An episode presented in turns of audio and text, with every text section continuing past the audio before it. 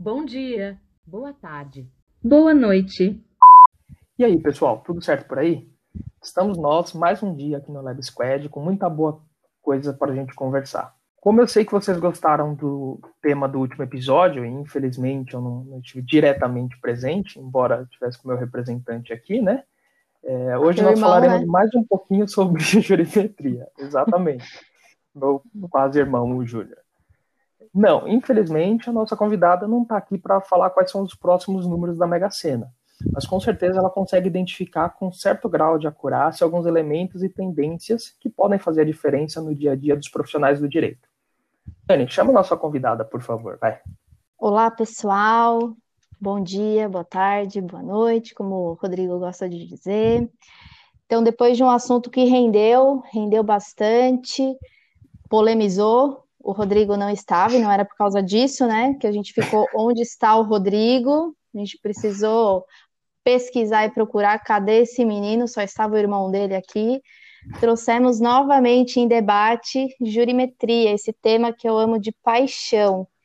E dessa vez a gente vai tentar aprofundar um pouco mais e para tratar ah, até de repente o que a gente deixou de falar ou, ou o que faltou. E aqui conosco, como sempre, uma convidada especial para somar conhecimento e muito aprendizado. O tema de hoje, a ciência e estatística do direito, jurimetria para viver, e não tem mais como viver sem ela, né, gente? E recebendo com muito carinho essa convidada que é especialista no assunto, ela é cientista de dados, professora Chayala Marques. E, Chayala, a gente até brinca aqui com os nossos convidados, e pede para eles se apresentarem. O Rodrigo, que gosta de fazer essa parte até, ele pede para os nossos convidados se apresentarem com a clássica pergunta: Como você se apresentaria para quem está nos ouvindo em apenas um tweet? Olá, pessoal. Bem, como eu me apresentaria em um tweet? Eu acho que eu é. diria algo como Shayala, a advogada do mundo invertido. Uau, gostei! Gostei muito. Muito bom. Muito legal, muito bem aplicável ao 11 de agosto. Gostei demais. Muito bom. Muito bem-vinda. Muito obrigada. Para mim é uma honra estar aqui com vocês. Eu sempre gosto muito de trocar ideias, né? Desde o momento em que o Rodrigo entrou em contato comigo para a gente gravar esse episódio, eu disse que eu ia adorar, porque trocar ideia com pessoas que estão voltadas para pesquisar, para ir atrás, é sempre empolgante, porque geralmente são pessoas que estão querendo algo novo, já cansadas do mesmo, daquelas coisas que a gente sempre ouve de forma muito clássica. E esse é o nosso momento, o nosso momento de buscar o novo. Então, fico muito feliz de estar aqui com vocês. Obrigada. Eu, eu que estou muito feliz. Quando o Rodrigo falou que já estava em contato com você e teria a oportunidade de você vir aqui com a gente, eu fiquei muito contente, porque você disse tudo. A gente tem que buscar um novo, buscar conhecimento, e a gente já está nesse mundo invertido faz tempo. Muito bem-vinda. Muito obrigada. Olha, Charla, a gente até brinca que, principalmente o Rui, que é o coordenador aqui do, do, do Lab, né?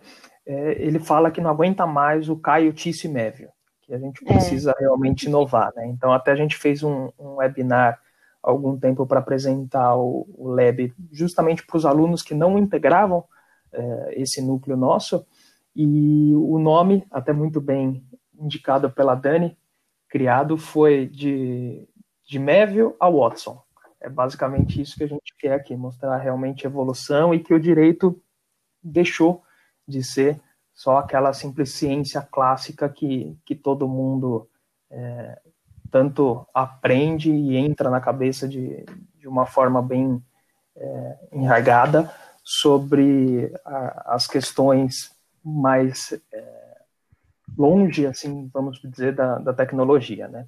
E aí, justamente nesse contexto, eu queria trazer a minha, minha primeira pergunta, é, nós sabemos que o uso de, de ferramenta de análise de dados jurídicos pode significar um considerável ganho de eficiência no, no dia a dia do profissional do direito.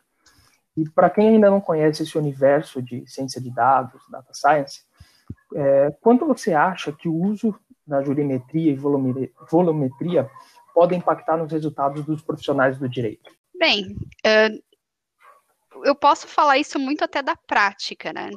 Uh, Para quem não conhece, eu trabalho na Softplan, eu faço parte da equipe do Convex, que é a ferramenta de jurimetria da Softplan. Né? Nós criamos o Convex, aprimoramos o Convex, ele já está na sua segunda versão, muito voltado para trazer esses impactos nos resultados profissionais dos advogados, de quem utilizar, né, dos operadores do direito no geral. Como aqui a gente pode dizer assim que o que, que vai afetar? Primeiro porque na prática do direito, a gente tem geralmente uma visão muito local de uma situação muito específica. Às vezes a gente tem por instinto algumas visões que são difíceis de se somar. Né? Eu, quando eu iniciei na advocacia, eu ainda peguei muito processo físico, né? Eu ainda iniciei na época, eu morava no Rio Grande do Sul, que ainda é um tribunal muito de processo físico. As nossas visões geralmente são muito limitadas. Mesmo quando a gente atende empresas que têm mais de uma localização, mais de um tribunal diferente, uma carteira diversificada, a gente lembra da informação daquele processo ou desse processo. Quando a gente pega e pensa o seguinte, não, vamos começar a aplicar mais ciência em cima desses processos. A gente começa a fazer uma visualização de números, começa a aplicar de fato né, eh, técnicas de ciência de dados, de volumetria, de jurimetria nisso. A gente tem uma visão pouco mais homogênea de tudo que a gente tem ali na nossa frente. Então, nisso, a gente começa a entender alguns padrões que eram invisíveis naquela nossa visão muito uh, detalhada no local, num ponto, num processo específico, às vezes num cliente. Então, para você ter ideia de algumas coisas bem práticas, eu tive algum, eu tive um cliente que ele pegou e me falou que depois de começar a utilizar o Convex, começar a utilizar a técnica de jurimetria, ele começou a entender que existia um padrão dentro da empresa dele em relação ao momento em que os processos eram iniciados, algo que ele não sabia até então. Então tinha geralmente todo mês, vamos dizer que era março, todo mês de março havia uma entrada de processos extraordinárias, né, contra a empresa. E daí nisso ele, né, a partir daquele dado que era um dado invisível até então, ele começou a, analisar o que seria o small data dele, né, o, os dados mais detalhados do dia a dia da empresa e tudo mais, e ele começou a entender o porquê. Havia ali no mais ou menos no, no final de dezembro, a, até depois da do recesso, havia uma movimentação das pessoas naquele sentido, e daí isso gerava, geralmente, em março, elas estavam com ações prontas e iniciando contra a empresa. Isso era uma informação que era desapercebida. Acontece muito também questões de, por exemplo, assim, ah, não, eu preciso ter informações muito mais precisas para poder indicar para um cliente. Se eu estou fazendo um consultivo, por exemplo, eu preciso ter aquela informação mágica que todo cliente, quando chega na frente da gente, pega e diz assim, ah, mas vale a pena entrar com ação? Se a gente tem uma base de dados legal, uma base de dados interessante sobre aquele tema, se a gente geralmente para advocacia mais concentrada em termos e tudo mais, é bem interessante, dá para fazer algo muito, muito legal. A gente consegue pegar e dizer para o cliente assim, olha, eu tenho aqui uma base de dados de mais mil processos semelhantes a esse que que né, tu te preocupa, né? E eu posso dizer que geralmente um processo desses demora tantos meses, uh, né? A condenação média é mais ou menos aquela. E assim tem uma série de informações que transformam muito do que a gente hoje em dia trata com achismo. A gente pega aquela aquela ideia, a própria consultoria, a gente confia muito na, no nosso conhecimento do direito, que não é errado, nós precisamos disso. Eu sempre digo que a peça central e principal da jurimetria é o advogado. O dado vai te trazer uma visão além do alcance, vai te jogar para uma, um novo, uma nova dimensão de compreender a necessidade do cliente ou da empresa, ou enfim, de quem para quem você está atuando ali naquele momento, ou a benefício de quem está atuando naquele momento, e vai conseguir pegar e dizer: não, a gente tem caminhos, a gente sabe algumas informações adicionais, a gente sabe o que, que vai se desdobrar a partir daqui. Porque, por mais que seja diversificada a justiça no Brasil, assim, ainda assim, né, comportamentos humanos podem seguir padrões e esses padrões são detectáveis através desse tipo de ferramenta e técnica. Isso é, é maravilhoso, né? É, realmente se torna brilhante e instigante e preocupante, porque eu sempre fico pensando no, no outro lado. Até por isso eu começo já a minha segunda pergunta no seguinte contexto. Compreendendo então essa, essa importância da utilização da, da geometria, né, enfim, da, das ferramentas, eu sempre me esbarro nessa, nesse questionamento, que até é um questionamento meu pessoal, porque eu, eu trabalho de certa forma com isso, não, não trabalho em nenhum tipo de sistema, mas já fiz algumas consultorias, tanto da parte do cliente quanto da parte do sistema. É, e algo que sempre me preocupou, e eu até fiz uma pergunta semelhante no outro podcast que a gente fez também sobre jurimetria. É, então a gente entende que as ferramentas nos auxiliam né, na parte de otimização e automatização da rotina, não só para o advogado, mas num contexto geral para o profissional jurídico, e bate sempre aquela dúvida generalizada que pode, pode até então já estar começando a ser ultrapassada. Até que ponto eu vou deixar de, de desempenhar determinada função porque o sistema vai fazer determinada atividade? Até aí eu acho que isso já está começando a, a, a, ser quebrado, né? Tais estigmas. Agora, quando a gente entra no assunto jurimetria, eu acho que agora a gente está tá começando a, a, ver as coisas ficarem um pouco mais tensas é, pelo seguinte motivo, e isso eu particularmente não, não estou dividida, mas eu fico filosofando e vou dividir com vocês e aí já colocar minha pergunta pelo seguinte motivo: é, nós programamos os algoritmos e aí é, qualquer um, desde que tenha competência técnica para isso, pode programar. E, e aí eu me, me deparo com, com a seguinte questão. É, se compreendemos que são mentes como as nossas, construindo algoritmos totalmente capazes de ter vícios humanos, culturais e com culturas distintas, anseios e preocupações totalmente diferentes, né, até como as nossas aqui, ou seja, é, eu posso confiar nisso e até que ponto? Então, o que, que, eu, o que, que eu gostaria de te perguntar e aí ver sua opinião?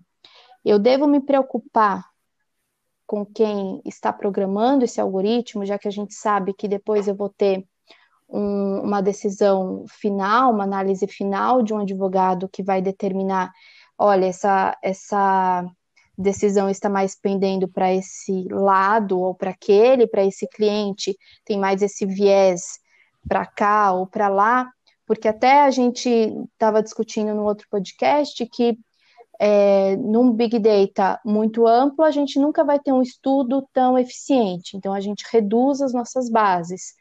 Ah, até aí, ok. Mas se eu vou orientar o meu programador ao que ele vai programar no determinado algoritmo, eu já estou orientando com uma certa, um certo vício daquilo que eu estou querendo, mas Aí eu, eu, Daniela, já começo a ficar pensando, mas então em quem que eu vou confiar? Eu vou confiar no advogado que vai me induzir a determinada a determinado tipo de decisão, vou confiar no programador. Não sei se eu me fiz entender, mas é mais ou menos esse tipo de questionamento que, que me leva a, a começar a validar ou invalidar determinados pontos de decisões. Não, muito boa a tua pergunta. Realmente te fez entender, sim. Não te preocupa. É muito legal quando a gente começa a pensar, e muitas vezes a gente pensa na tecnologia voltada para o direito, a gente pensa sobre as mil e uma possibilidades que isso pode gerar no direito, até para transformar a justiça em mais célere e a atividade do advogado mais assertiva, transformar a vida de qualquer operador do direito em alguma coisa mais baseada em dados. Isso é uma parte boa, realmente muito boa. Né? Eu vejo que muitas vezes a gente a gente se coloca numa posição de ali está a tecnologia. Eu jurista, estou aqui. Uhum. Há alguns anos eu sou uma defensora ferrenha de que isso deve ser misturado ao máximo. Tanto que eu brinco que eu sou a profetisa de mim mesma. Porque em 2015, quando eu estava fazendo meu mestrado, eu, eu era a pessoa que todo mundo né, apontava e dizia assim, acha ela que sabe de tecnologia. Na época, eu já tinha voltado toda a minha carreira para a área de tecnologia, dentro da pesquisa jurídica, uh, voltada para isso. Uh, eu atuava num escritório que atendia empresas de tecnologia, depois eu fui trabalhar como jurídico de uma empresa de tecnologia, jurídico interno, e lá eu já dizia o seguinte: nós não podemos esperar que as ferramentas tenham um fit com as nossas necessidades se nós não estivermos programando. Nós, hum. juristas, não podemos esperar um processo eletrônico efetivo quando a gente faz um telefone sem fio para um programador. Ou muitas vezes a gente não pode esperar que alguma coisa seja efetiva para atender a necessidade do advogado, da advocacia, do direito, da justiça, se nós não estivermos lá na frente daquele computador fazendo. E nisso muitas pessoas começavam a me dizer assim: não, mas isso é muito difícil, é muito longe, é muito distante. Não é. Não é. Uhum. Nós, juristas, somos programadores, somos analistas de dados por excelência. Nós quando a gente pega e cria, por exemplo, uma contestação, a gente está criando um material em cima de uma necessidade, em cima de uma linguagem, de uma estética totalmente voltada para atingir um objetivo. Isso é basicamente como se forma a linguagem de programação também. Né? A gente só, só aprende como a gente, quando a gente vai falar um outro idioma, a gente aprende os termos, as, né, as ferramentas linguísticas para atingir aquele objetivo. Ou quando a gente vê informações diferentes em diferentes processos, ou né, chega aquela nota de expediente no e-mail pela manhã, a gente olha aquela pequena informação, aquele, aquela frase muitas vezes, e a gente já consegue entender um contexto imenso do que, que é aquele processo.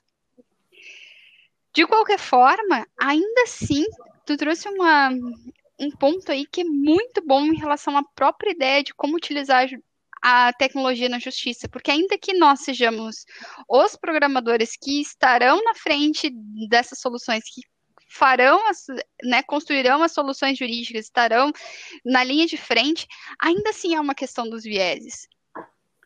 E é uma questão dos vieses que já, já existe, já está na gente. Eu sempre digo que uma das maiores dificuldades de fazer um algoritmo preditivo para sentenças é porque, por exemplo, a gente tem né, dentro de um juizado, nós temos um juiz e um, alguns assessores, e todos eles fazem minutos de sentença, todos eles, cada um com seu viés, sua ideia, né, sua personalidade, sua história, que vai ser traduzida dentro do texto e da visão que se tem sobre um processo.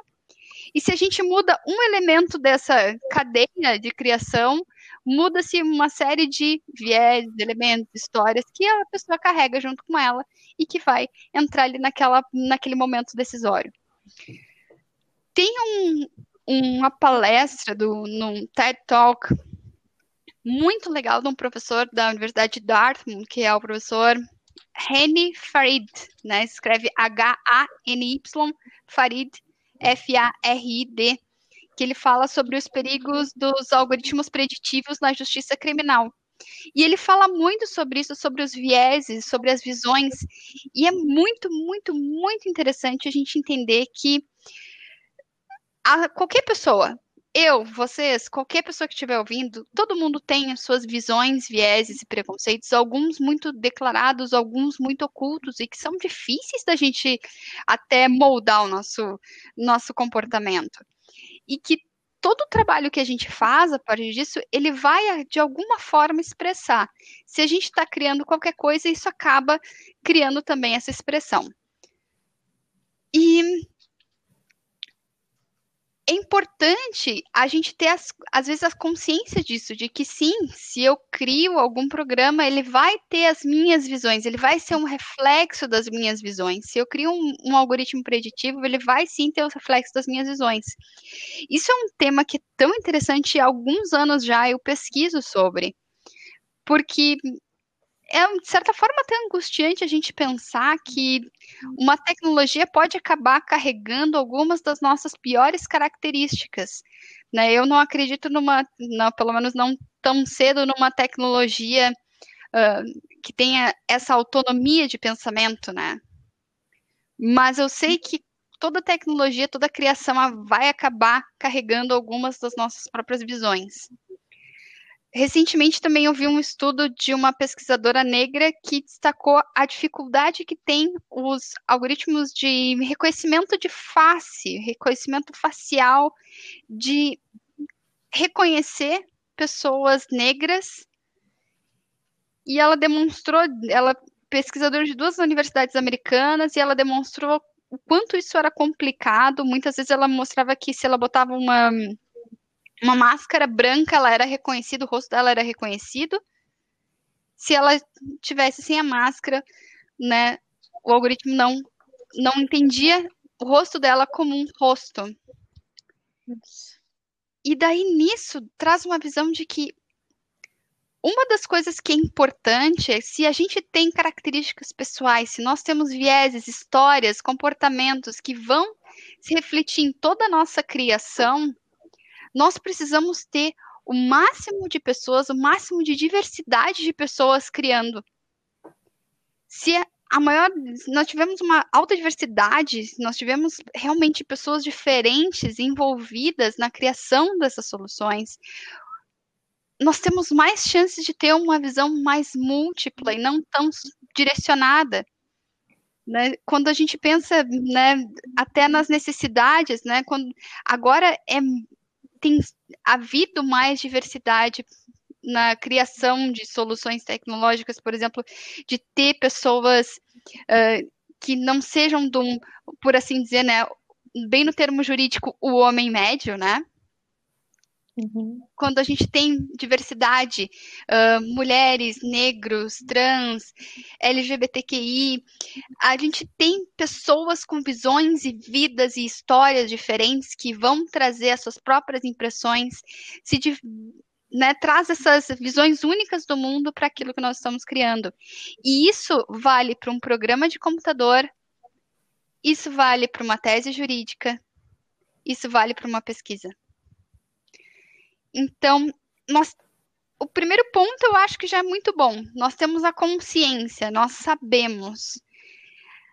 A partir disso, o quanto mais a gente tem consciência, o quanto mais a gente consegue se fazer, fazer essa autorreflexão, assim, inclusive em relação às nossas criações, mais a gente tem para melhorar e evoluir, porque isso é uma evolução. Não vai, nós não vamos ter uma solução mágica, mas nós vamos conseguir construindo isso ao longo do tempo. Perfeito. Já, eu acho que a gente ainda teria daria para fazer alguns episódios só sobre esse tema, mas como a gente tem muita coisa o que falar aqui, eu vou ter que fazer um, um plot twist e mudar radicalmente de assunto. É, a sociedade tem mudado rapidamente. Alguns anos atrás, por exemplo, a composição do Supremo Tribunal Federal era conhecida apenas por alguns poucos profissionais do direito, e atualmente a gente vê que não raras vezes as pessoas estão citando nomes de ministros em conversas informais, de conversas de bar ou até mesmo nas redes sociais. É, com o maior conhecimento das pessoas sobre o funcionamento do poder judiciário, também passa a existir maior controle sobre a atividade jurisdicional. Diante dessa realidade que a gente encontra hoje, qual é, na sua opinião, a, a importância da, da jurimetria para o exercício do controle disciplinar dos magistrados e até mesmo para avaliação popular sobre a atividade jurisdicional como um todo? Ótima pergunta, mais uma. logo que eu iniciei na Softplan, vou contar um caso para vocês. Quando eu iniciei na Softplan, eu iniciei quando o Convex ele ainda era, né, um produto bem, muito novo, ainda estava sendo desenvolvido e no início nós aceitávamos muitas coisas, por assim dizer, né? Para tentar entender qual era o caminho do produto, pegávamos projetos muito diferentes, de clientes muito diferentes. Um deles envolvia a análise das sentenças trabalhistas dentro do período do primeiro ano pós-vigência da reforma trabalhista. Foi uma pesquisa muito interessante, claro, quebrou muito a cabeça, como uh, dividir, entender, né, compreender as decisões. Eu entrei muito como você precisa nos auxiliar a saber como classificar sentenças, né? Como a pessoa aqui, né, o, o julgador, ele ele abraçou a reforma, ele rejeitou a reforma, a decisão dele é de acordo com a reforma, é contra, ele traz alguma, alguma, alguma declaração do tipo, não, eu acho que é inconstitucional, ou eu acho que é condicional, ou eu não gostava, mas agora mudei de opinião. Enfim, eu precisava entender essas, esses padrões. Na construção desses padrões, vamos dizer que era uma coisa assim que era um tanto quanto enlouquecedora. Era, né, eu brincava muito na época, né, quando eu iniciei na Softplay, eu era mais advisor, né, eu sentava muito do lado de cientistas de dados e dizia mais ou menos como é que as coisas tinham que serem feitas. Eu fazia algumas coisas sozinha, mas ainda, né, ao longo desses últimos dois anos eu me desenvolvi bastante para ser elevada esse posto de Legal Data Scientist, né, mas naquele início, tinha geralmente alguém muito próximo de mim, onde eu acabava compartilhando impressões do tipo, nossa, olha só, essa decisão dessa forma, o mesmo juiz acaba decidindo de outra forma. E ao longo desse projeto, o resultado foi muito interessante para demonstrar uma das coisas que nós mais sentimos falta como juristas: segurança jurídica, muitas vezes. Uhum parte porque nós sabemos, e aí é uma coisa que eu sempre, sempre digo que a nossa seria mais fácil e mais interessante para todos, né? Seja da parte do magistrado, seja da parte do advogado, que nós tivéssemos algumas coisas sendo consideradas de maneira mais aberta. Eu estagiei junto de magistrados na época que eu estava na faculdade, aprendi muito naquela época. E uma coisa eu sabia: minutar a sentença é uma tarefa que é dividida para várias pessoas. Isso precisava ser mais aberto, precisava ser admitido, mas ainda sob uma aura até quase sagrada, nós dizemos que é sempre o juiz que faz, que é o juiz que constrói, quando nós sabemos que não é se nós soubéssemos quem é o ghostwriter por trás de muitas sentenças, muitas coisas seriam mais fáceis de serem entendidas. E simplesmente é uma, é uma realidade que todo mundo conhece e aceita, mas nós acabamos não falando em voz alta. E dentro disso, nós temos muitas sentenças diferentes, muitas vezes vindo do mesmo magistrado. Né? Nós temos níveis diferentes de magistrado, por assim dizer, alguns que acabam confiando plenamente dentro, né, com seus assessores, com a sua equipe, e simplesmente assina, porque tem essa confiança plena de que eles fizeram um excelente trabalho ali. Outros, por sua vez, né, fazem uma leitura e acabam criando, vamos dizer assim, linhas de pensamento. Por exemplo, aqui nós vamos sempre decidir esse tipo de ação dessa forma ou de forma diversa através da jurimetria, eu, acabo pegando algumas coisas como essa. Eu vejo o mesmo juiz tendo decisões completamente diferentes. Sem que eu tenha nem a possibilidade de dizer, não, mas aqui foi, foi o juiz X, né, com redação uh, auxiliado pela, pela assessora Chayala, por exemplo isso seria muito mais fácil. Se nós tivéssemos esse tipo de detalhamento de dado, a coisa seria bem mais fácil. Mas não é. E ainda assim, nós precisamos de segurança jurídica. E ainda assim, é, é bem complicado quando nós temos um juiz decidindo de formas diferentes. acaba abalando, abalando muito a nossa segurança jurídica mesmo. E até para que a gente possa compreender e, né, eu sempre digo que um dos momentos que definiu até minha trajetória posterior dentro da carreira, um dos momentos que mais me marcou dentro da minha da minha jornada na advocacia foi um dia que eu durante uma sessão de julgamento de uma apelação minha, o desembargador pegou e tomou uma decisão completamente contra a lei, ele se baseou em cima de uma lei revogada. Eu prontamente disse, doutor, essa lei está revogada. Ele me olhou e disse: se a senhora não gostou, a senhora que recorra. Eu disse, mas é uma lei revogada, onde está a segurança jurídica, e ele disse: recorre. Então, dentro dessas, desses padrões, quando a gente consegue pegar esses comportamentos que não são admissíveis, nós estamos rumo a um maior alcance da própria justiça. Ao mesmo tempo, isso pega e faz com que não, os magistrados, os julgadores como um todo, entendam que sim, eles estão servindo a justiça e, como tal, eles também estão sendo vigiados. Isso é justo e correto. E não só pela advocacia, e não só dentro dessa tensão que muitas vezes é desenhada uh, dentro desse nosso mundo de operadores do direito, como os advogados de um lado, magistrados do outro. Nós estaríamos em tese juntos para alcançar a justiça. E não tem que ser simplesmente o advogado, através do recorrer, que vai buscar um maior acurácia jurídica. Na verdade, tem, isso é um trabalho da sociedade como um todo. O juiz está servindo a sociedade como um todo. Se a gente tem acesso a esses dados, se as pessoas têm acesso a esses dados, né? Se a gente consegue fazer um trabalho legal em cima desses dados, nós estamos rumando a uma melhor atividade jurisdicional também.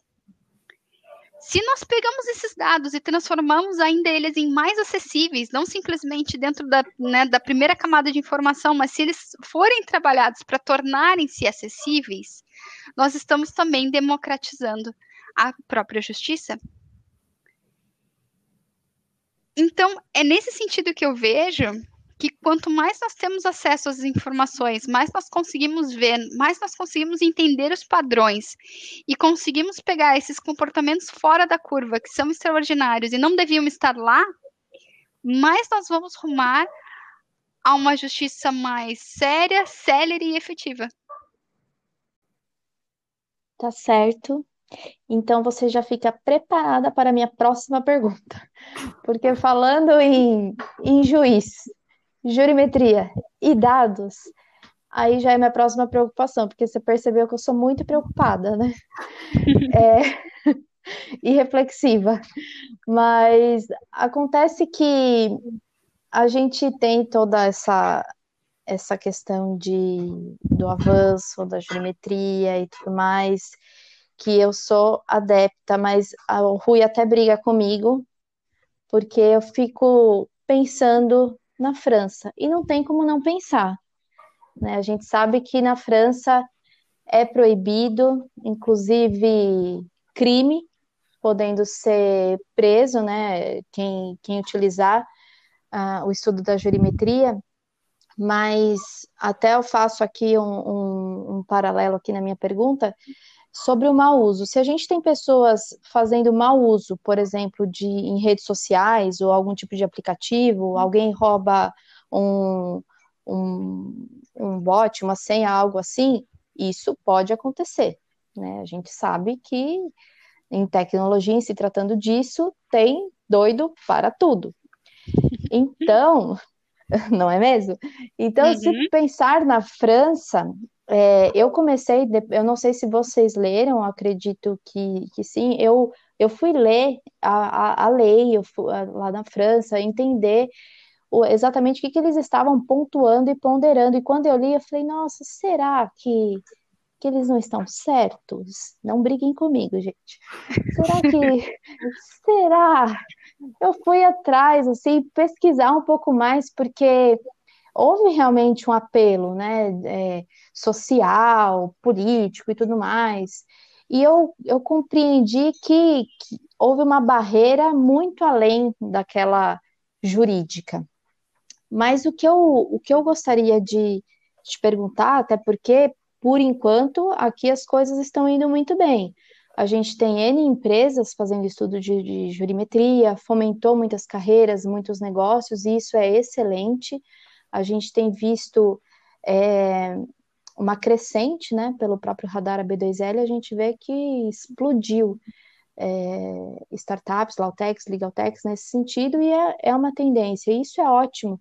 A gente tem que, que fomentar esse tipo de negócio. Porém, o que me preocupa, eu, hashtag preocupada, é justamente o mau uso dessa ferramenta que é muito boa. É muito bom a gente ter um estudo de jurimetria que, na minha opinião, é uma ciência, né, claro, mas que daqui a pouco a gente já está colocando ela para dentro de faculdade.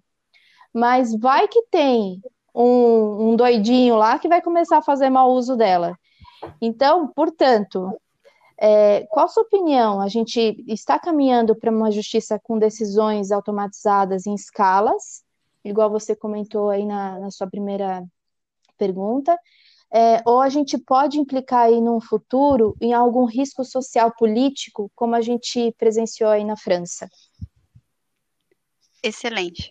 Sabe, uh, isso da França foi uma das daquelas coisas assim que também me fez despertar um pouco para ver múltiplas visões.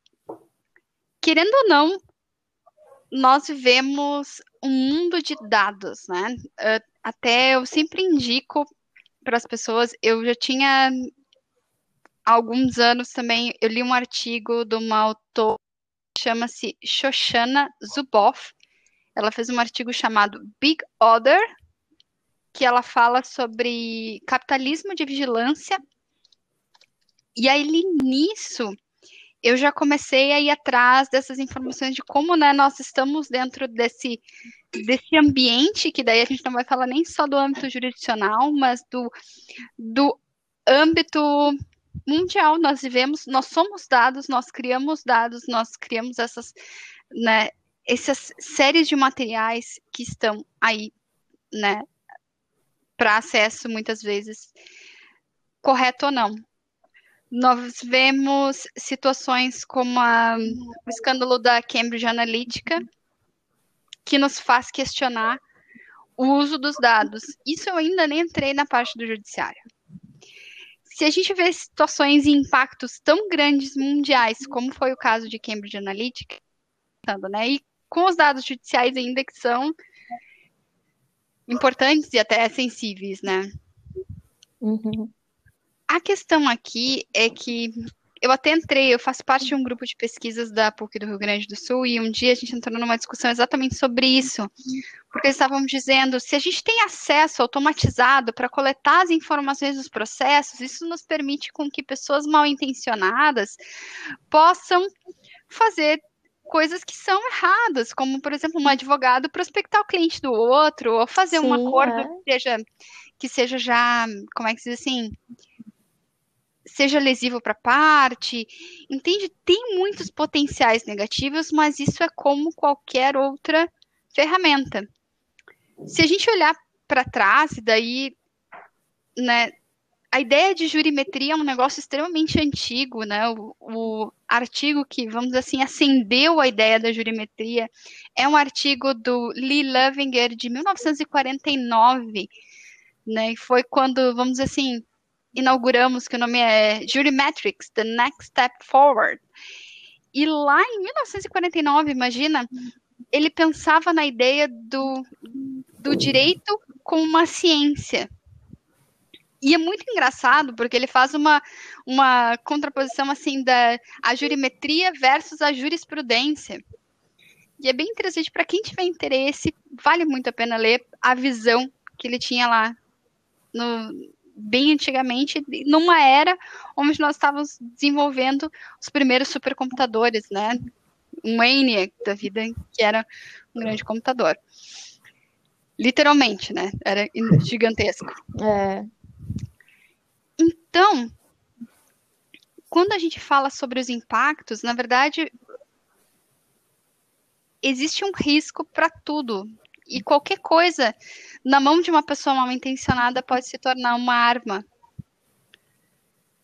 Mas eu acho que os grandes benefícios que nós temos a retirar daí são, são imensos. Podem fazer reflexos na nossa economia, nas nossas vidas, na nossa justiça né? Como na pergunta anterior estava falando sobre esses impactos de né, se ter mais controle, acesso e visão da justiça, que é o, né, que pode ser obtido através da jurimetria. Mas eu vejo, por exemplo, assim, uh, tem um cliente nosso lá que é de uma grande empresa da área da construção civil, que ele tinha algumas desconfianças em relação a alguns advogados, o comportamento de alguns advogados. Dele mesmo? De... Não, alguns advogados que entravam com processos contra a empresa dele. Ah, uhum. E daí nisso, ele, com os dados na mão, ele começou a fazer pesquisas e começou a notar um comportamento totalmente fraudulento de alguns advogados um comportamento que gerava muitas vezes necessidades de indenização, e muitas vezes entrando com mais de uma ação sobre o mesmo objeto, em localidades diferentes, às vezes mudando ou esquecendo uma letrinha outra do nome da parte para que não caísse no filtro de litispendência, sabe? Fazendo algumas uhum. coisas bem feias. E como a empresa já tinha uma política bem ampla de fazer acordos, eles acabavam se beneficiando disso. O resultado disso para a empresa acabava gerando um prejuízo muito grande, em cima de uma prática que era totalmente errada, mas a partir daquele momento em que eles tinham esses dados na mão, eles começaram a fazer uma blacklist de acordo. Ó, advogado XYZ não tem acordo com eles. Uh, legal. Eles começaram a fazer uma análise mais profunda. Quando entrava uma ação, eles viam quais eram ações que tinham daquele mesmo advogado, começavam a cruzar informações e pegavam e traziam né, depois dentro do processo. Olha, nós temos mais essas cinco ações que são semelhantes com essas partes que são semelhantes.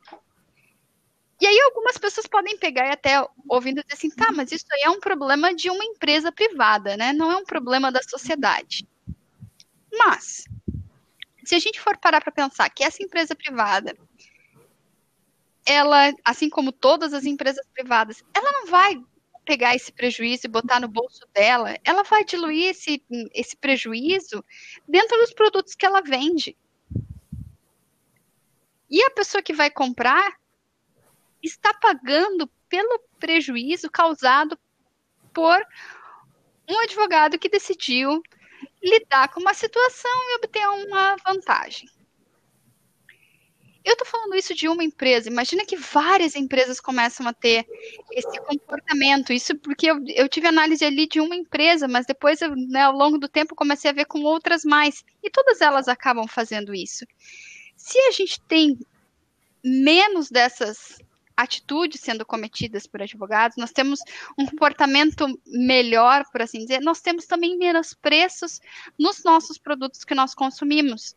Isso vai desde né, algumas das, das coisas mais essenciais a alguma coisa mais extraordinária, como, por exemplo, comprar um apartamento. Sim. Ao mesmo tempo, se a gente tem o controle algumas atitudes acabam sendo mais reprimidas e a gente sabe que uma empresa que tem uma atitude correta, como não, vamos tentar resolver isso de forma amigável, vamos fazer um acordo, ela vai também ter um reflexo melhor na sociedade, até pelo próprio comportamento né, do consumidor fornecedor, que é mais saudável. Então, nós temos alguns riscos, isso é, é inerente a qualquer coisa nova. Infelizmente, me parece que é muito traço da humanidade, né? Cria-se uma nova ferramenta, essa ferramenta muitas vezes é distorcida para o mal, mas ao mesmo tempo a gente tem tantos benefícios latentes que eu não consigo dizer o seguinte, não, vamos repreender, como foi o caso que a França criou. Eu acho que, e aí é uma, uma coisa que eu sempre defendo pessoalmente, eu acho que tem que ter uma união de tribunais, de CNJ, com empresas, para que a gente possa viver em equilíbrio, entender quais são os limites, dar limites às necessidades específicas. Por exemplo, nenhuma empresa pode ficar retirando processos a ponto de cair o site do tribunal. Algumas uhum. fazem isso. Não é o caso da Softplan. É. é, eu, eu entendo, e até o Dr. Rui Coppola, é desembargador aqui em São Paulo, ele falou algo muito interessante também no, no podcast que a gente fez com ele. É, que por mais que a gente tenha esse avanço em tecnologia, que os escritórios invistam, que os tribunais invistam, é preciso também ter uma quebra de algum de cultura. Porque, tanto do ponto de vista da, da utilização, porque a gente às vezes vê escritórios investindo em tecnologia e os advogados é, menosprezam né, essa tecnologia investida, uhum. e, os, uhum. e, o, e, os, tribunais também é, terem a, a, confiança, compartilhamento de dados, como você falou, de uma forma unificada, para que seja efetivamente os dados, já que são públicos, para que isso efetivamente seja público para um estudo e, e tudo mais. É, mas enquanto a gente não sentir, talvez, essa quebra de cultura por ambos os lados, talvez fique essa sensação de que a qualquer momento pode é, isso talvez se quebrar ou se romper ou algo se, se, se converter numa má utilização, porque dá essa sensação é, porque a gente conhece e vê é, maus exemplos, né? Teve, acho que foi no ano passado, ou um pouquinho, no, ou no início desse ano, acho que foi em Minas, um, um juiz que começou a fazer, ele recebeu muitos casos de acordo de uma mesma empresa, mas, mas eu acho que era compra de crédito, algo assim, não, não foi algo de jurimetria, mas ele fez praticamente isso, e, e ele viu que essa empresa estava comprando créditos de acordo e ele praticamente suspendeu tudo. Então, se ele tivesse é, algo mais automatizado, com sistema, quantos casos já não, já não passaram, ou quantos casos não ocorrem nesse sentido, em que o, a, o autor é lesado e tem empresas de crédito fomentando isso é, Brasil afora, e, e a, as pessoas sendo lesadas por aí, entre tantas outras, é, entre outros tantos exemplos. Então, eu, eu sou a favor, obviamente, né, porque vivo isso, trabalho com isso, mas eu, eu tenho uma desconfiança é, do, de como a gente pode chegar, porque eu também já vi ao contrário, já vi até más construções e tanto manual, manualmente mesmo falando, escritórios querendo é, corromper ou distorcer é, o, o, colega e o escritório concorrente. Então eu já uhum. fico pensando, se tem, se tem uma ferramenta que vai te demonstrar tudo, eu já fico preocupada com, com o nosso futuro. É, isso é uma coisa que eu vejo que se a gente sabe que as pessoas más elas utilizam tudo que elas estão, que elas têm disponível na mão para fazer as suas maldades. As pessoas boas às vezes acabam sendo um pouco preguiçosas para utilizar tudo que tem na mão para fazer as suas bondades. E aí é bem como tu disse, né? A gente precisa utilizar. A gente precisa utilizar para fazer um bom trabalho. A gente precisa entender que sim, há necessidade, como tu mesmo mencionou, tem muitos escritórios investindo pesado e advogados não utilizando ou menosprezando, ou achando que, ah, mas é que não, isso não é muito difícil, não faz parte da minha uhum. vida. Quando não, uhum. faz sim. É uma ferramenta que a gente tem para alcançar novos níveis de excelência. Por que não utilizar? Por que não utilizar para obter o máximo, o melhor das nossas atividades? Isso em todos os âmbitos, né? Ah, para mim, eu acho que se mais o, tiver o, o empoderamento, o uso das pessoas boas, mais a gente vai ter resultados positivos e não, não tem resultado negativo que vai conseguir superar.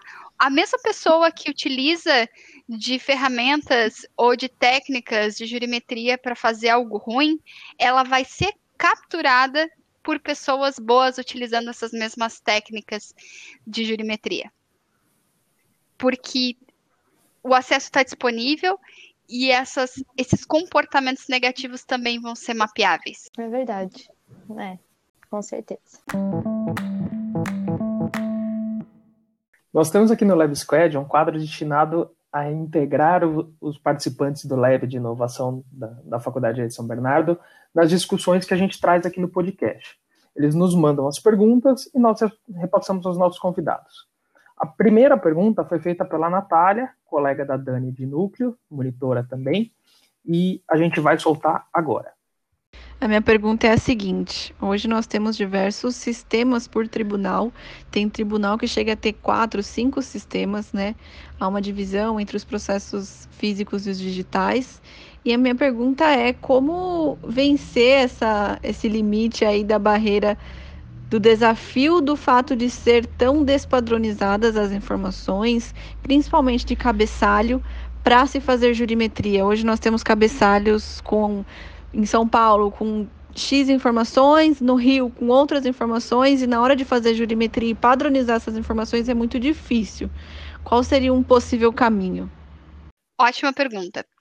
E eu digo ótima porque essa é a minha vida, né? Eu recebo os, os, dados, eu recebo dados de diversos tribunais, eu recebo informações bem diferentes, e aí, né, logo que eu entrei na Softplan, eu pegar, peguei e cheguei, sabe aquela casa desarrumada, assim, a gente olhava para aqueles dados e dizia assim, gente, isso aqui é uma coisa, isso aqui é outra coisa, isso aqui é outra coisa. Ah, mas os nomes são parecidos. Não importa. São coisas completamente diferentes. Né? São coisas tão completamente diferentes. E daí, parte do meu trabalho é exatamente fazer a, a compreensão da informação e a padronização, a interpretação da informação, muitas vezes. Um, realmente, informações de cabeçalhos, elas variam muito. E, às vezes, no mesmo tribunal, a gente tem variações. E dentro do né, tem um tribunal, tem três sistemas diferentes, três tipos de informações diferentes. Então, esse é muito o trabalho de quem quiser entrar dentro dessa carreira de legal data scientist, esse é muito do trabalho, é como lidar com isso. E é criar soluções. Muitas vezes as soluções são pegar e entender, por exemplo, assim, ah, não, eu preciso fazer uma um gráfico para demonstrar quantos acordos foram realizados ao longo do tempo, né, ao longo dos anos, ao longo dos meses. Ok, eu preciso pegar a informação acordo. A informação acordo no Tribunal X é uma está lá dentro de uma movimentação homologada à transação. No Tribunal Y é homologado o acordo. No Tribunal Z é transação com acordo homologado. E o trabalho é saber que lá né, vai fazer uma pesquisa, e é uma pesquisa bem, pesquisa acadêmica mesmo, vai lá, vai olhar os dados, vai ir atrás, vai muitas vezes entender e vai fazer um algoritmo que vai ser um classificador, que vai dizer para o tribunal X a informação é essa, ou ela pode ter uma pequena variação dentro daqueles, daquelas palavras, e assim vai. Então, vamos assim, não tem não tem uma solução muito mágica. E aí é uma, uma coisa que é até desanimadora, mas ao mesmo tempo é muito animadora, porque nós temos muito a trabalhar em cima. É desanimador que nós temos essas dificuldades, mas a gente tem muito trabalho para ir em cima. Eu sempre disse que eu adoraria se os processos fossem quase como checkboxes, sabe? Ou uhum. tags, né? Acordo, despacho, tutela homologada, e assim vai, sabe? Eu queria que fosse uma coisa mais ou menos assim, todo mundo utilizando o mesmo padrão. Aliás, até o CNJ criou uma série de padrões que nem todo mundo usa. Na verdade, são bem poucos que usam. E seria maravilhoso para mim se já usassem aqueles padrões, porque eu só precisava classificar uma vez. Eu não precisava ficar reclassificando. Ah, e outra dificuldade, ao longo do tempo, coisas também mudam, né? Muitas vezes era de uma forma e muda o sistema, muda, né, muda tudo também. Fora que alguns juízes acabam utilizando muito dos campos de personalização para personalizar algumas coisas. Isso também acaba sendo uma, um grande desafio.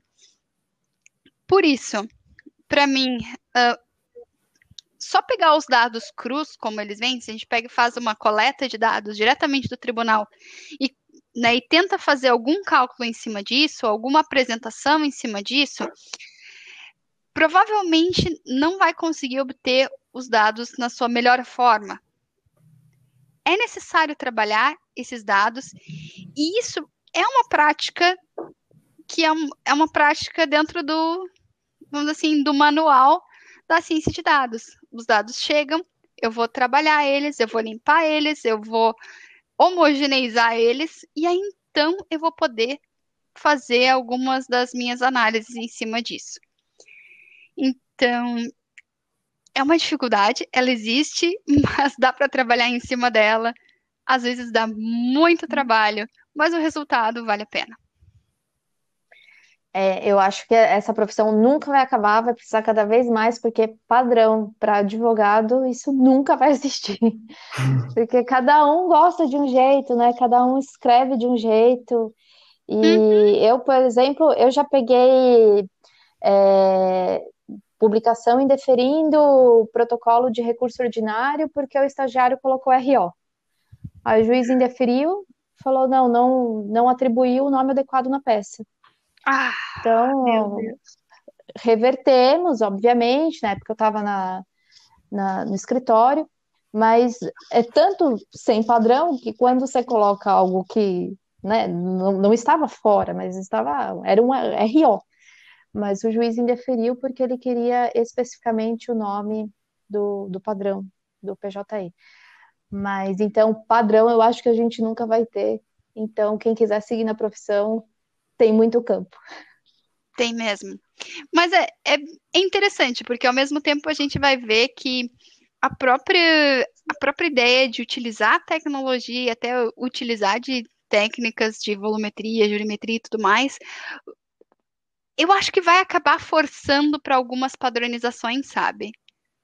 Eu acho que no momento em que o próprio juiz, por exemplo, entender a necessidade, o próprio advogado entender a necessidade, algumas coisas vão começar a se tornar mais padronizadas, porque eles vão pensar o seguinte: não, isso me afeta, então uhum. eu quero que seja da melhor forma possível. Precisa afetar as pessoas para que elas possam mudar. E no momento em que isso né, quanto mais for utilizado, mais isso afeta, mais isso melhora. Então vamos popularizar a jurimetria, uso para todo mundo e todo mundo vai entender na pele as dificuldades de quem trabalha com dados jurídicos.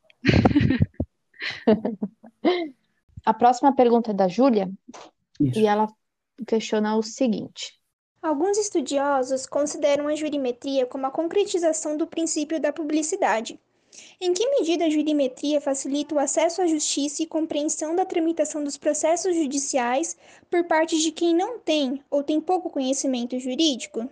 Muito legal. Bem, eu acho que isso envolve muito aquela ideia de como a gente vai lidar com esse dado, né? Eu, eu trabalho dentro de times muito técnicos, né? Eu, eu, sou a única pessoa formada em direito, tenho até um outro colega que ele faz parte de um outro time e ele me auxilia também muitas vezes, que também é formado em direito.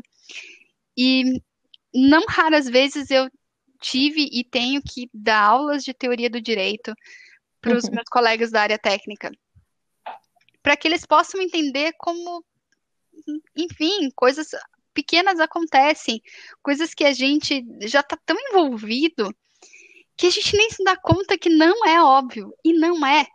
Eu fui explicar, eu lembro um dia, fui explicar reconvenção para os meus colegas.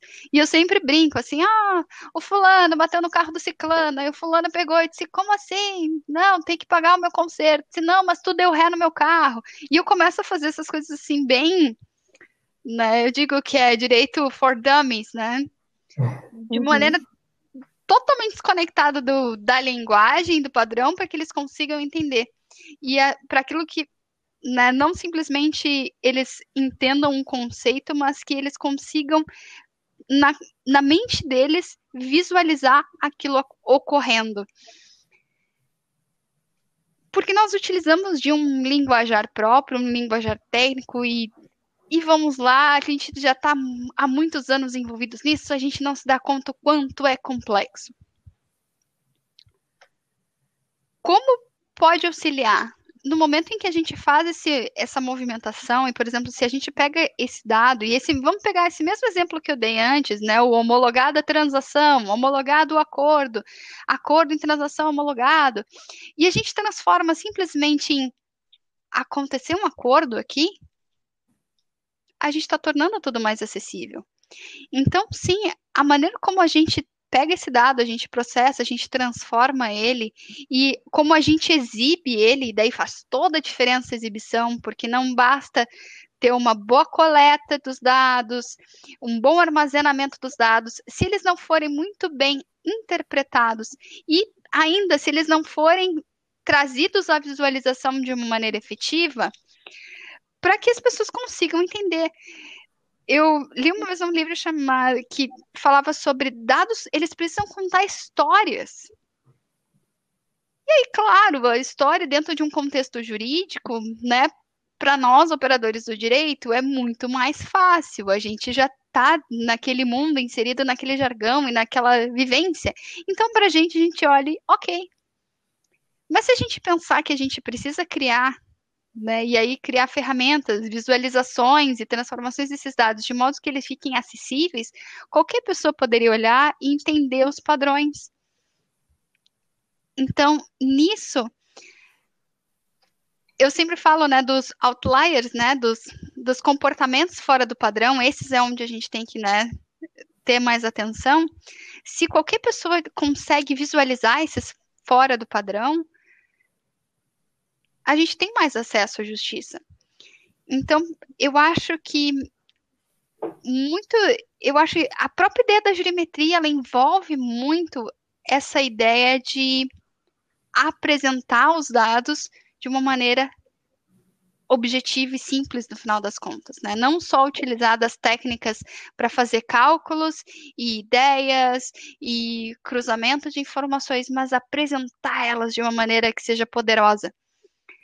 E eu acho que assim a gente vai conseguir o próprio princípio da publicidade. E se a gente traz isso, se a gente se preocupa construir isso de maneira acessível, a gente também vai trazer para as pessoas que têm pouco conhecimento jurídico. Ou até mesmo algumas, algumas coisas muito mínimas para gente, mas imensas para outras pessoas. Eu tenho um colega né, da época de mestrado, uma pessoa fantástica, que é um, um pesquisador extraordinário na área de processo civil. E eu estava mostrando o Convex para ele e ele pegou e disse assim: Nossa, isso aqui, esses gráficos são todos no mesmo tom de uma cor só, né? Eu disse sim. E eu me lembro que na época isso foi pensado por uma especialista em experiência do usuário, que é a Adriana Mayumi, que é uma pessoa fantástica, voltar designer voltada para a experiência do usuário. E uhum. naquela época, simplesmente aquilo ali me passou, ah, ficou legal, ficou bonito, né? Tudo em tons de azul. E ele pegou e me olhou naquele dia e disse: Isso é maravilhoso, eu sou daltônico e eu consigo ver todos os gráficos de uma maneira clara. Que legal. E, poxa, isso é acessibilidade. Isso, né, fora da ideia de acessibilidade, isso é trazer a geometria à acessibilidade de alguém por mais que ele está ali dentro de um contexto jurídico, ele sabe do jargão, ele sabe da linguagem, mas se ele não tivesse a possibilidade de ver aqueles gráficos, não significaria nada para ele. Então, não só a ideia do, né, pessoas que não têm conhecimento, muitas vezes pessoas diferentes com necessidades especiais precisam também ter acessibilidade. Então, eu acho que isso vai partir para essa, vamos dizer assim, essa parte final que é como os dados são visualizados. Isso é muito legal. Nossa, muito interessante. Eu li outras coisas a respeito dessa, dessa parte de inclusão da, do Softplan e eu fiquei bem, bem encantada com, com outros projetos é, de inclusão para até para deficiente visual. Eu fiquei bem bem impactada com as coisas que tem, eu fiquei bem sensibilizada, achei bem interessante. É, isso é muito legal mesmo. Nós temos lá um, um time bem múltiplo e né, pessoas com várias necessidades são bem valorizadas e bem-vindas. Isso é muito, muito legal.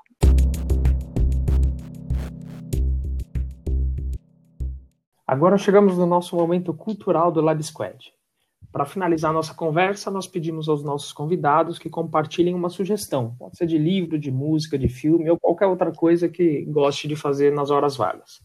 Shayla, o que você separou para nós? Precisa ser uma só? ah, quantas, quantas você quiser. Depois eu vou te pedir todas. Todas as que ah. você deu, que eu fui tentando anotar, mas não deu. Mas quantas você quiser. Tá bom. Então, uh, fora essas que eu já mencionei, eu recomendo um vídeo que também é um TED Talk, que é de um pesquisador da área de economia comportamental. Eu acho ele fantástico, que é o Dan Ariely. O nome do vídeo é Temos controle sobre as nossas decisões? E é muito interessante, eu gosto do Daniel já há bastante tempo, eu fiz um curso online com ele, ele é muito legal e faz muito refletir.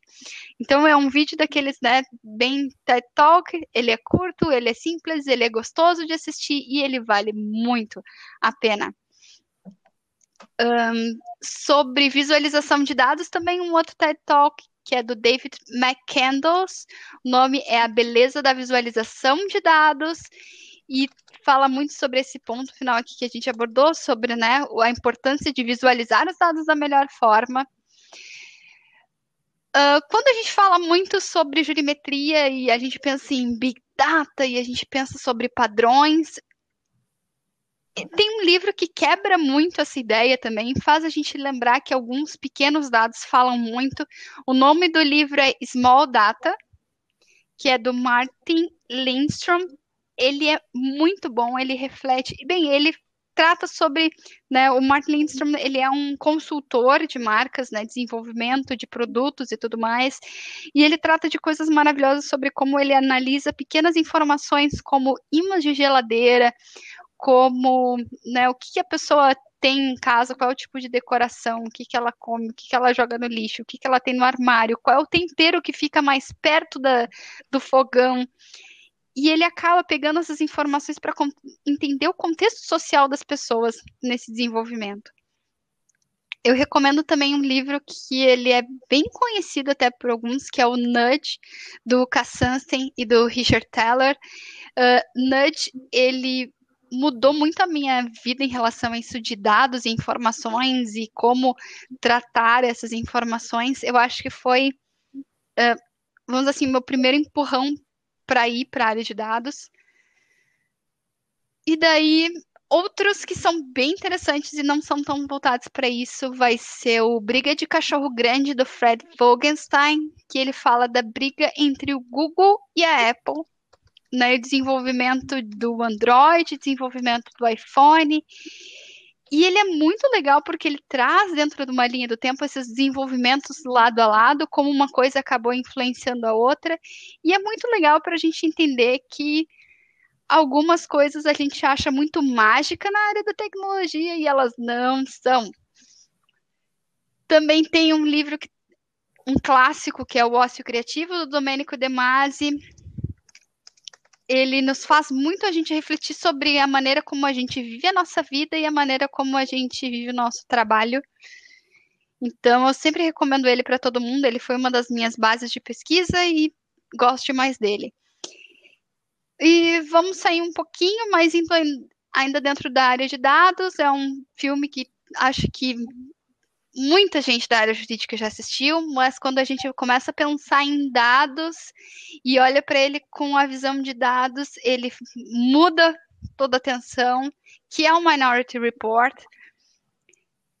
E o Minority Report, vamos dizer assim, lá quando a gente começa a pensar assim, na verdade é só uma fonte de acesso de dados diferente, né, extraordinária e, e de ficção científica total, mas se também nos faz questionar em relação sobre as preditivas que todo mundo quer e que eu sempre digo no Brasil não é tão fácil assim de criar uma preditiva. Aliás, eu eu até sou um pouco mais ousada em dizer que não existem preditivas de sentença no Brasil por causa do próprio sistema judicial brasileiro.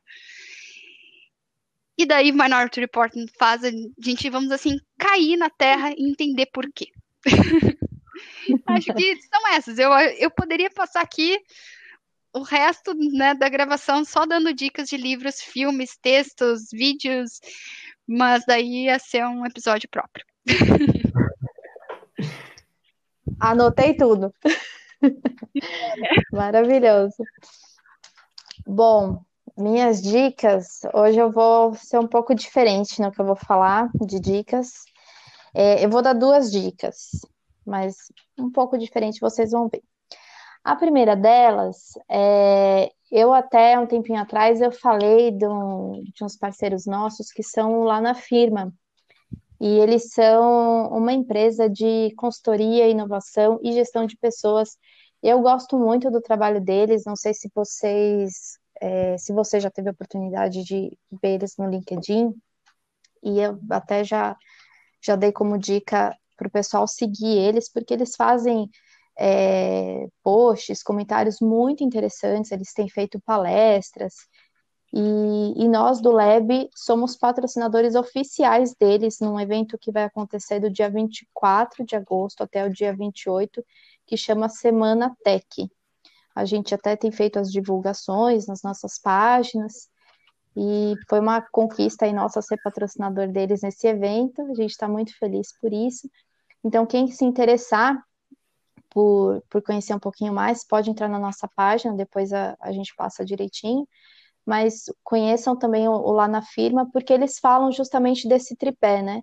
De inovação, tecnologia, pessoas, de uma forma totalmente desconstruída e inteirando as pessoas, é, movimentando as pessoas com esse novo cenário de uma forma diferente. E isso me chamou a atenção.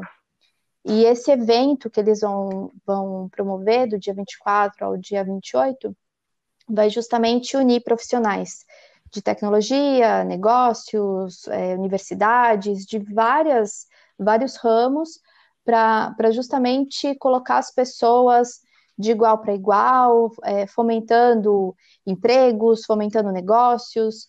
Então, acredito que seja uma boa oportunidade para todo mundo se conectar a novas áreas de tecnologia, a novas oportunidades de negócios e a novas fontes de gestão e eu gosto bastante de acompanhar, porque eu também, eu não sei quando eu fui mordida por tecnologia, mas eu nem sei dizer, mas quando eu entrei na faculdade de direito, eu já percebia que eu não gostava de direito, mas eu gostava de tecnologia, então foi algo que, que mudou muito a minha vida. Então acompanho lá na firma e quem quiser mais novidades sobre o evento pode também acompanhar na página do Lab. E a minha segunda dica, na verdade, não é bem uma, uma dica, porque eu fiquei pensando, né? Como vocês podem ter notado, que eu penso bastante. Hoje é dia 11 de agosto. E o que, que a gente faz no dia 11 de agosto? Pendura. Eu não sei se vocês já fizeram. Eu não sei se vocês já fizeram pendura. Eu já. Eu já fiz com direito à delegacia e tudo. Mas nós estamos no novo normal, né? A gente não pode sair de casa e tudo mais. Então, fiquei pensando como seria o pendura nos dias de hoje, né? Será que a gente ia pedir comida e estornar o valor do iFood? ou a gente ou a gente ia fazer um stories depois de fugir na moto do rap? Não sei.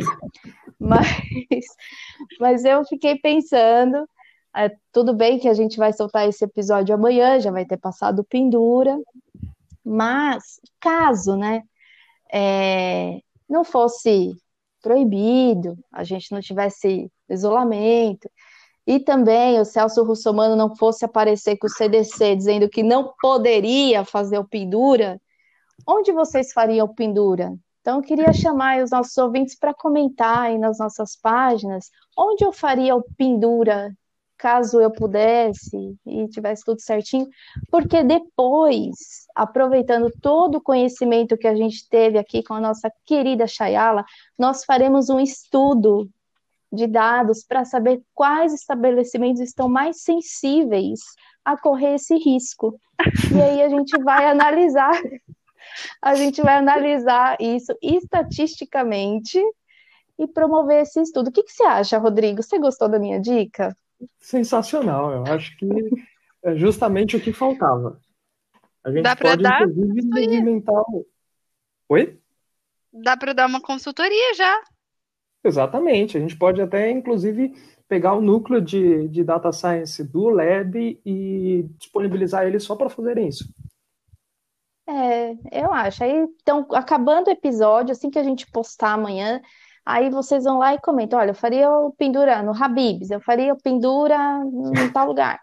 Aí depois, no final, a gente vai fazer um estudo. Aí a, a gente pode até depois chamar a Chayala para nos ajudar. E a, a gente vai depois indicar qual estabelecimento está mais sensível para sofrer esse tipo de delinquência. Só isso que eu queria deixar de dica. O Habibs não processa a gente, não, é só brincadeira, tá? Mas. Brincadeira. Exato. Ah, primeiro eu queria comentar, aliás, a, a dica da Shayala, todas sensacionais, também anotei aqui para poder acompanhar depois. Mas o, o livro Small Data eu também, também já li e ele é simplesmente sensacional. É, eu acho que eu já falei ele em algum dos episódios anteriores, não me recordo. Mas se eu não falei, fica aqui também o meu endosso, que ele é muito bom, ele é muito legal, acho que vale a pena dar, dar uma lida. É, e a minha dica de hoje é uma série. Aliás, eu acho que a maioria que eu fiz aqui foi de livro, então eu vou fazer hoje uma, uma série. Se quiser também, alguém pode fazer o, o levantamento volumétrico da- das minhas dicas, que eu agradeço. É, mas enfim, a- é uma série que foi lançada pela Netflix, uma produção original Netflix. Ela é de 2019, mas foi disponibilizada para gente aqui no Brasil esse ano, faz acho que um ou dois meses, mais ou menos. Chama Doze Jurados. É uma série que mostra um julgamento de uma mulher no tribunal do júri por dois homicídios. E é uma série interessante, se desenvolve de uma forma bem legal, bem fluida, mas o, o meu convite fica aqui para quem assistir fazer uma análise, tentar fazer uma análise dentro do possível comparativa entre o, o tribunal do júri, sistema penal e, e etc. Do país onde passa a série, eu não tenho certeza, eu acho que é na Bélgica. É, e o nosso aqui. A gente critica muito o nosso, nosso processo penal como um todo, e realmente tem muitos motivos para tanto, mas eu acho que fazer essa comparação é muito legal. Eu vi é, no desenvolver da série uma série de um, várias diferenças do, do procedimento do júri de lá com o procedimento do júri daqui, e eu acho que vale a pena a gente parar e fazer uma, uma comparação crítica para ver que, pelo menos na minha opinião, o nosso Tribunal do Júri, apesar de todos os problemas é, do processo penal brasileiro como, como um todo, é, tem muitos pontos positivos. E eu acho que isso é importante até para a gente poder é, desenvolver de uma forma um pouco melhor um, um, raciocínio crítico e saber reconhecer também os nossos pontos positivos, porque nem tudo é, são pontos negativos, né? Embora a gente tenha o costume de ver justamente o lado negativo, eu acho que isso pode, pode proporcionar para a gente uma visão um pouco melhor, mais clara sobre, sobre essa questão. Shayla, gostaria muito de agradecer sua presença. Para quem não sabe, a gente comentou meio por cima aqui durante o episódio, eu abordei a Shayla para convidá-la para essa nossa conversa pelo LinkedIn, e de pronto, de forma muito simpática, ela topou na hora, não, nem hesitou. O bate-papo foi muito legal, eu agradeço por tudo, a sua experiência também, poder compartilhar um pouco do, do seu trabalho nesse, nesse âmbito de, de, ciência de dados, volumetria, jurimetria, eu acho que traz um, um conteúdo muito rico para quem está nos ouvindo. Então fica aqui o meu muito obrigado. Pessoal, eu que agradeço. Para mim, realmente, para mim, olha, foi uma conversa muito, muito legal. Né? Foi legal que eu consegui falar um pouco sobre várias das dificuldades, da, das partes negativas e das partes positivas se trabalhar com ciência de dados no direito. E contem sempre comigo. E eu convido, inclusive, as pessoas que estiverem ouvindo o episódio, se quiserem fazer contato comigo no LinkedIn, trocar mais ideia, eu estou sempre muito disponível para a gente falar sobre esse assunto que eu gosto tanto. Chayala, muito obrigada. Já te adicionei no LinkedIn, então se prepara, porque eu vou ficar lá te mandando mensagem. É, foi realmente muito gostosa nossa conversa, aprendemos demais. Tenho certeza que o pessoal vai te procurar e, e vai render muito mais assunto, porque o pessoal, com certeza, de um já puxa para uma outra coisa, e a gente tem outros canais, a gente tem o YouTube, então espaço para você voltar não falta. Em nome do Leb, te agradeço demais essa oportunidade de prontamente, como o Rodrigo falou, já vir aqui conversar com a gente. E até a próxima, que eu já espero a sua volta para a gente bater um papo novamente desse assunto que realmente é apaixonante. E para quem estiver nos ouvindo, não esqueçam de nos seguir. Todo mundo tem lição de casa para fazer aí a, o, o pendura, o pendura do novo normal. E não esqueçam de nos seguir nos nossos canais, o Instagram, arroba LabInovaFDSBC, no YouTube, Lab Inova, e no LinkedIn, Lab de Inovação FDSBC. Até mais, galera. Muito, muito obrigada.